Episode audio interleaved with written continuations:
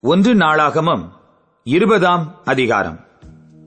மறு வருஷம் ராஜாக்கள் யுத்தத்திற்கு புறப்படும் காலம் வந்தபோது யோவாப் ராணுவ பலத்தை கூட்டிக் கொண்டு போய் அம்மோன் புத்திரரின் தேசத்தை பாழ்கடித்து ரப்பாவுக்கு வந்து அதை முற்றிக்கை போட்டான். தாவிதோ எருசலேமில் இருந்து விட்டான். யோவாப் ரப்பாவை அடித்து சங்கரித்தான்.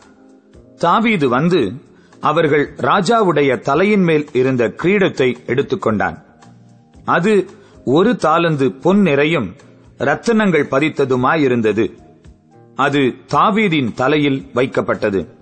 பட்டணத்திலிருந்து ஏராளமான கொள்ளையையும் கொண்டு போனான்.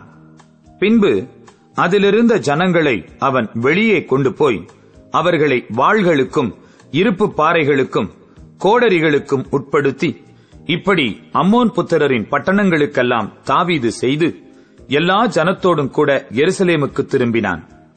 அதற்கு பின்பு கேசரிலே பெலிஸ்தரோடு யுத்தம் உண்டாயிற்று. அப்பொழுது ஊசாத்தியனாகிய சிபேக்காய் ராட்சத புத்திரரில் ஒருவனான சிப்பாயி என்பவனை கொன்றான். அதனால் அவர்கள் வசப்படுத்தப்பட்டார்கள்.